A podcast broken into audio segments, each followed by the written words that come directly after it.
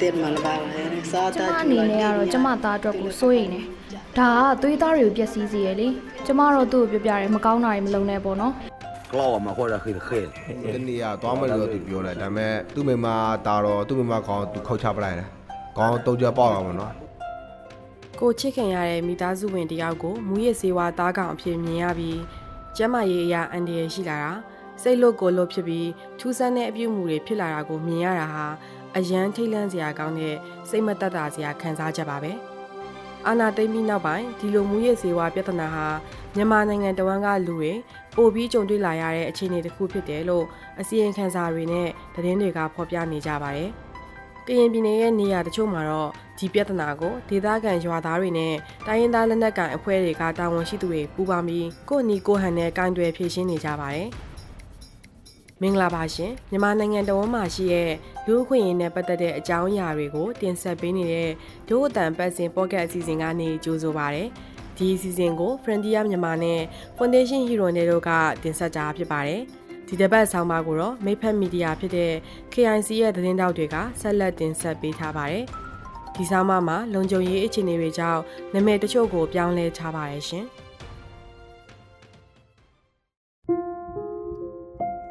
le sau na ko ya ma te le de ata pui la ma la သူတနေ့ကသွားမယ်လို့သူပြောတယ်ဒါပေမဲ့သူ့မိမတာတော့သူ့မိမခေါင်းသူခုတ်ချပလိုက်တယ်ခေါင်းတုံးကြပေါက်အောင်မနော်ဒီနောက်လက်ရောခြေတော့ရောသူခုတ်တယ်ပြီးသူခုတ်ပြီးတော့သူပြေးတော့မပြေးတော့ဘူးနောက်သူရခမအိမ်ဟိုမှာသူမီးရရှိုးပလိုက်တယ် အဲအောက်မှာရှိရတဲ့ထွေလာဇက်တွေပါမီးလို့မီးလို့အကုန်သွားပြီနောက်သူကသူ့အဖန်သက်ခံလာတယ်သူ WN ကတောက်လာတယ်သူငါးလို့တောက်ပြီးတော့ coffee mate တော့ငါးတော့ပါတောက်လိုက်တယ်လို့သူတုံးပင်ခံပြီးတော့အဖန်သက်ခံလာတယ်ပြီးခဲ့တဲ့နှစ်ကသူ့ညီဖြစ်သူကျွလွန်ခဲ့တဲ့ဖြစ်ရတစ်ခုကိုစောလာကပြန်ပြောပြတာပါသူ့ညီဖြစ်သူဟာအာနာသိမ့်ပြီးနောက်ပိုင်း WY မွေးဆေးပြားတွေကိုစတင်တုံးပြခဲ့ပြီးဆေးဆွဲခဲ့တယ်လို့ဆိုပါတယ် WY ကို ရပါလို့ခေါ်ကြပြီးစိတ်ကြွယူတုဆေးလို့လူသိများကြပါတယ် WY ကိုသုံးဆွဲသူတွေဟာလုံးဝအိတ်ချင်စိတ်မရှိသလိုအစားအစာရင်စိတ်လည်းမရှိပဲအလုတ်ကျန်းတွေကိုနေ့ရောညပါလုံနိုင်တဲ့အင်အားရှိလာကြပါတယ်။ဒါပေမဲ့အသုံးပြုမှုကြာလာတဲ့အခါကိုယ်ခံအားညွတ်နေလာပြီးစိတ်ကြောင်ခြောက်ခြားဖြစ်တာမျိုးစိတ်လို့ကိုယ်လို့ဖြစ်ပြီးစော်သူရဲ့အဖြစ်လိုလှုပ်ချင်တာတွေလှုပ်တာမျိုးအထိကြုံတွေ့ရနိုင်ပါတယ်။ စော်လာတို့ညီကိုနှစ်ဦးကကရင်ပြည်နယ်ပိုင်ကြုံမြို့နယ်တဲကကြေးရွာတရွာမှာနေထိုင်ကြတာပါ။ပိုင်ကြုံမြို့နယ်ဟာ KNU ထိန်းချုပ်နယ်မြေဖြစ်တဲ့တက်မခွန်ထဲမှာရှိတဲ့မြို့နယ်တစ်ခုဖြစ်ပါတယ်။ဖြစ်စဉ်ဖြစ်ပွားပြီးချင်းမှာပဲကျွလွန်သူဇော်တူကိုယ်တိုင် KNL တဲ့ရင်မှာတွားရောက်ဖမ်းခံခဲ့ပါတယ်။ရက်အနှဲငယ်ကြာပြီးနောက်သူ့အမျိုးသမီးနဲ့ရွာသူကြီးတွေကအာမခံတောင်းပန်ခဲ့တာကြောင့်ပြန်လှုပ်ပေးခဲ့ပါတယ်။အဲ့ဒီအချိန်က သူ့ရဲ့အမျိုးသမီးဖြစ်သူဟာငွေစီဝါသုံးဆွဲမှုလို့မပြောဘဲအိမ်တွင်းအကြမ်းဖက်မှုလို့ပြောဆိုပြီးအာမခံခဲ့တာဖြစ်ပါတယ်။စော်လာရဲ့ပြောကြားချက်အရအဲ့ဒီဖြစ်စဉ်ပြီးနောက်နှစ်အကြာမှာတော့သူ့ညီဟာမွေးစေဝါသုံးတာပြတ်သွားတယ်လို့ဆိုပါတယ်။စောမမောင်ကမွေးစေဝါပပျောက်ရေးလုပ်ငန်းတွေကိုလှုပ်ဆောင်ခဲ့တဲ့လူတူပါ2015ခုနှစ်နောက်ပိုင်းစိတ်ကြွမွေးစေဝါ စေးပြားသုံးဆွဲမှုညွတ်နေအောင်ပညာပေးအစီအစဉ်တွေရောင်းဝယ်တဲ့သူတွေကိုဖမ်းဆီးအရေးယူမှုတွေပြုလုပ်လာတဲ့အတွက်သုံးဆွဲသူထက်ဝက်ရော့ကျသွားခဲ့တယ်လို့သူတို့ကောက်ယူခဲ့တဲ့စစ်တမ်းတွေကိုမှီဝဲပြီးစောမမောင်ကပြောပါတယ်2020လဆန်းမှာတော့သုံးဆွဲသူတွေဟာ90 80ရာခိုင်နှုန်းအထိတိုးလာခဲ့ပြီးအနာသိမ်းပြီးနောက်ပိုင်းမှာတော့ပုံများပြားလာတယ်လို့ဆိုပါတယ်အဲအခုဒီမှာ တစ်ထောင်ပတ်ဝန်းကျင်တော့ကြာခုနကကျွန်တော်ပြောသလိုအဝင်များတော့ဈေးကျတယ်ကွ။နောက်ပြီးတော့အဲဈေးကျတော့သုံးချက်များတယ်။နောက်ပြီးတော့နောက်တစ်ခုကအဲအခန်းကြီးကလည်းနေတယ်။အဲ့တော့ခန်းနေတယ်ဒါနဲ့ကိုကြကိုကြပဲ။အခန်းကြီးနေတော့ဒီဒီရနဲ့ရောင်းဝယ်လို့တူတူများလာကရင်ပြည်နယ်အတွင်းမှာမြို့နယ်တိုင်းလိုလိုမွေစေဝါတုံပြူကြပြီးဒေသခံတွေပြောကြားချက်အရကြိုင်စိတ်ကြီးကော့ဂရိတ်မြဝတီ လှိုင်ပွဲတင်ကန်းကြီးနောင်ရွှေကုတ်ကူတို့မှာရပသုံးဆွဲသူတွေအများဆုံးရှိကြတယ်လို့သိရပါတယ်အဲ့ဒီဒေသတွေဟာ KNU ရဲ့ထိန်းချုပ်နယ်မြေဖြစ်တဲ့တပ်မ6နဲ့ခုံအတွင်းမှာရှိကြပါတယ်လက်ရှိမှာတော့မွေးစေဝါဈေးနှုန်းကမြို့နယ်တစ်ခုနဲ့တစ်ခုမတူညီသလိုစေဝါတွေကိုကုန်းရဆိုင်လက်ဖက်ဆိုင်လိုနေရာတွေမှာအလွယ်တကူဝယ်လို့ရတာတွေရှိနေပါတယ်။သုံးဆွဲသူအများစုက အသက်12နှစ်13နှစ်အရွယ်လူငယ်လေးတွေဖြစ်ကြပါတယ်။ပြီးခဲ့တဲ့လအနေငယ်တုန်းကစိတ်ကြွစေပြ WY သုံးဆွဲမှုကိုရက်လိုက်တဲ့14နှစ်အရွယ်ကျောင်းသားတို့ရဲ့မိခင်ဖြစ်သူကစောတာကျူလာနေတယ်မှာလားပါတာကျူလာတယ်မှာလားပါဒီဖုန်းနဲ့ကျမအနေနဲ့ကတော့ကျမသားအတွက်ကိုစိုးရိမ်နေ ဒါကသွေးသားတွေကိုပျက်စီးစေရလေကျမတော့သူ့ကိုပြောပြတယ်မကောင်းတာတွေမလုပ်နဲ့ပေါ့နော်လူတွေကြားထဲမှာသွာလာရတာလည်းအရင်ရှက်တယ်တချို့တွေကကျမကိုပြောတယ်သူ့ဖေသူ့မေကအရက်မတောက်ဆေးမတောက်ပဲနဲ့သူ့သားသမီးတွေအလှည့်ကြတော့မှယာဘ WY နေတောက်တယ်ပြောတော့ရှက်တာပေါ့နော်အခုတော့သူမတောက်တော့ဘူးလို့ကျမကိုပြောပြတယ်ပြီးခဲ့တဲ့မိုးရင်းတုန်းကပဲသူမတုံးတော့ဘူးလို့ကျမကိုပြောပြလာတယ်လေယခုလိုစိုးရင်ရတာကသူတယောက်တည်းမဟုတ်ပါဘူး။ចောင်းသားတွေအသုံးပြုမှုများလာပြီးចောင်းမတက်သူတွေ များပြားလာတဲ့အတွက်ចောင်းသားမိဘတွေရက်ရွာလူကြီးတွေက KNL ကတာဝန်ရှိသူတွေကိုမွေးစေဝါသုံးဆွဲသူတွေကိုဖမ်းဆီးဖို့အကူအညီတောင်းခဲ့ပါတယ်။အဲ့ဒီနောက်အာနာသိမ်းပြီးနောက်ပိုင်း2021ခုနှစ် KNL ကအဖွဲ့ဝင်တွေကြေးရွာတာဝန်ရှိသူတွေနဲ့မွေးစေဝါတိုက်ဖျက်ရေးကော်မတီကိုဖွဲ့စည်းခဲ့ပါတယ်။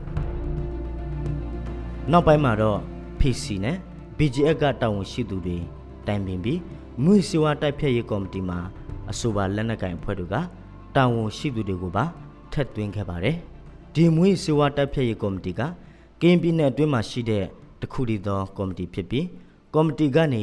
2022ခုနှစ်အတွင်းမှာစေဝါသုံးဆွဲသူ82ဦးကိုယ်တိုင်ရောင်းဝယ်သုံးဆွဲသူ12ဦးဖမ်းမိတယ်လို့ဆိုပါတယ်။ဖမ်းမိသူတွေကိုအပြစ်ပေးအရေးယူရမှာတော့ KNU ဘိုဟိုကချမှတ်ထားတဲ့ပုံစံအတိုင်းအရေးယူတာဖြစ်ပါတယ်။ KNU ကထုတ်ပြန်ထားတဲ့မွေစေဝါဥပဒေမိသူမဆို WIC ဆယ်လုံးအောက်ဖမ်းမိပါကသုံးဆွဲသူကို၎င်းရောင်းဝယ်သူကို၎င်းအလုတ်ကျန်းနဲ့ထောင်ဒဏ်တစ်နှစ်ချမှတ်နိုင်ပါတယ်။ဥပဒေထဲမှာစေပြားအရေးအတွက်ပေါ်မူတည်ပြီးထောင်ဒဏ်အသီးသီးရှိပြီးထုတ်လုပ်တဲ့စက်ပစ္စည်းကိရိယာနဲ့မိပါကအများဆုံးထောင်ဒဏ်15နှစ်အထိကြခံနိုင်တဲ့ပြစ်ဒဏ်တွေပါဝင်ပါတယ်။လက်ရှိအချိန်မှာတော့ကော်မတီကဖမ်းမိသူတွေကို developer ထိန်းသိမ်းထားပြီးသူတို့အမျိုးတွေနဲ့ကျေးရွာကတာဝန်ရှိသူတွေအာမခံရင်တော့ပြန်လွှတ်ပေးတယ်လို့ဆိုပါတယ်။ဒါပေမဲ့လည်းသူတို့စီမှာတလတစ်ခါစီလာဆေးရပြီးနှစ်လပြည့်လို့သောက်သုံးတာမပေါ်ရင်တော့ကျေးရွာတာဝန်ရှိသူတွေကိုဆက်လက်စောင့်ကြည့်ခိုင်းတယ်လို့ဆိုပါတယ်။မွေးစေဝါတိုက်ဖျက်ရေးကော်မတီဖွဲ့ဝင်စောဆာဂလူကတော့သူတို့ကလက်ရှိမှာမွေးစေဝါပပျောက်ရေးပိုင်းမှာဖိအားပေးလှုပ်ဆောင်နေပြီးအနာဂတ်မှာ သူတို့ကိုအသက်မွေးကြောင်လုပ်ငန်းတွေပါသင်ကြားပေးသွားမယ်လို့ပြောပါတယ်တကလဲလော်တာလည်းမို့နေပါပါအဒီအဖိုးတထော့ကျိုးလောပါအဒီအခုဒီနေ့ညီတွေမှာတော့ပြီးခဲ့တဲ့နှစ်တွေကျွန်တော်တို့စားမလုပ်တဲ့အချိန်တုန်းကတော့ဒီအိမ်တွင်းကြမ်းဖက်မှုတွေနောက်တစ်ခုကအိမ်တွင်းပြဿနာတွေတော့အများကြီးဖြစ်ခဲ့တာပေါ့ဆေးပြားသုံးပြီးတော့အမေကိုဓာတ်နဲ့လိုက်ခုတ်တာပြီးတော့လင်မယားချင်းအချင်းချင်းခုတ်တာ ထိုးတာရန်နာလို့တော့အများတန်းဖြစ်တာပေါ့အခုတော့ဒီပြဿနာတွေကိုတော့ကျွန်တော်တို့ဖြည်းဖြည်းချင်းနဲ့ရှင်းနေရတာပေါ့ရှေးဆက်နောက်လာမဲ့နှစ်တွေမှာလည်းကျွန်တော်တို့ဒီမူချက်စီဝါကိုမရှိကြပဲမြင်ချင်တယ်။ကရင်ပြည်နယ်တခုထက်သာမွေးစေးပြားပြဿနာကိုရင်ဆိုင်နေရတာတော့မဟုတ်ပါဘူး။စိတ်ကြွမွေးစေးသုံးဆွဲမှုကမြန်မာနိုင်ငံအနှံ့မှာမြင့်တက်နေတာပါ။ရပမွေးစေးပြဿနာကကရင်ပြည်နယ်အတွင်းမှာတော့အသစ်ဆန်းမဟုတ်ပါဘူး။ဟို့အရင်1990ကာလတုန်းက ကရင်ပြည်နယ်အတွင်းတစ်ထုတ်လုပ်မှုတွေအဓိကအလုပ်ကျန်းလုပ်သူတွေဟာဒေသခံအရက်သားတွေဖြစ်ပြီးလုပ်ငန်းခွင်မှာအလုပ်တွင်အောင်ပင်မနာကျင်တာတွေမရှိအောင် WY စိတ်ကြွဆေးပြားတွေကိုစတင်အသုံးပြုခဲ့ကြတာဖြစ်ပါတယ်။စောကျော်ထုကအဲ့ဒီ1990ဝန်းကျင်ကာလကဆေးဆွဲခဲ့သူအထက်မှာသူလည်းပါခဲ့ပါတယ်။သူရသမျှပိုက်ဆံကိုသူမိသားစုကို မထောက်ပံ့ပဲ ရပါဆေးတွေအတွက်ပဲသုံးခဲ့တယ်လို့ဆိုပါတယ်။အဲ့ဒီအချိန်တုန်းကလူတွေဟာ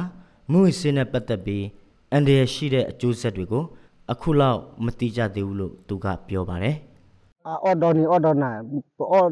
တနီတနာလအရင်စစ်သုံးတော့တထုပ်ကိုတနေ့တည်းကိုအောင်တောက်တယ်တထုပ်ကိုအလုံး200ပါတယ်တယောက်တည်းတောက်တာတော့မဟုတ်ဘူးပေါ့တကယ်ချင်းနဲ့အတူတူတောက်တာပေါ့စစ်သုံးတော့ကျွန်တော်မိန်းမစီကပတ်ဆက်ပြတ်တောင်းတာတွေမတိအောင်ပြန်ယူတာတွေတော့ရှိတာပေါ့ အခုလက်ရှိသုံးနေတဲ့ကလေးတွေကိုပြောချင်တာကမသုံးတာပဲကောင်းတယ်ဘာကြောင့်လဲဆိုတော့ပျက်စီးတဲ့ဘက်ကိုပဲရောက်မှသိကြတယ်ဒါကိုအသုံးပြုရဲဆိုရင်အခုတင်ဆက်ပေးခဲ့တဲ့အစီအစဉ်ကိုနားဆင်ကြကြရလို့ကျင်းရမယ်လို့ဒို့တန်ဖွေသားတွေကမျှော်လင့်ပါတယ်ဒီအစီအစဉ်ကိုလူရှင်တွေကပံ့ပိုးကူညီချပြီး Frontier မြန်မာနဲ့ Foundation Hero တွေတို့ကပူးပေါင်းတင်ဆက်ချတာဖြစ်ပါတယ် ဒို့အတန်အစီအစဉ်ကိုနားဆင်ပေးရဲ့အတွက်ကျေးဇူးအထူးတင်ရှိပါတယ်ရှင်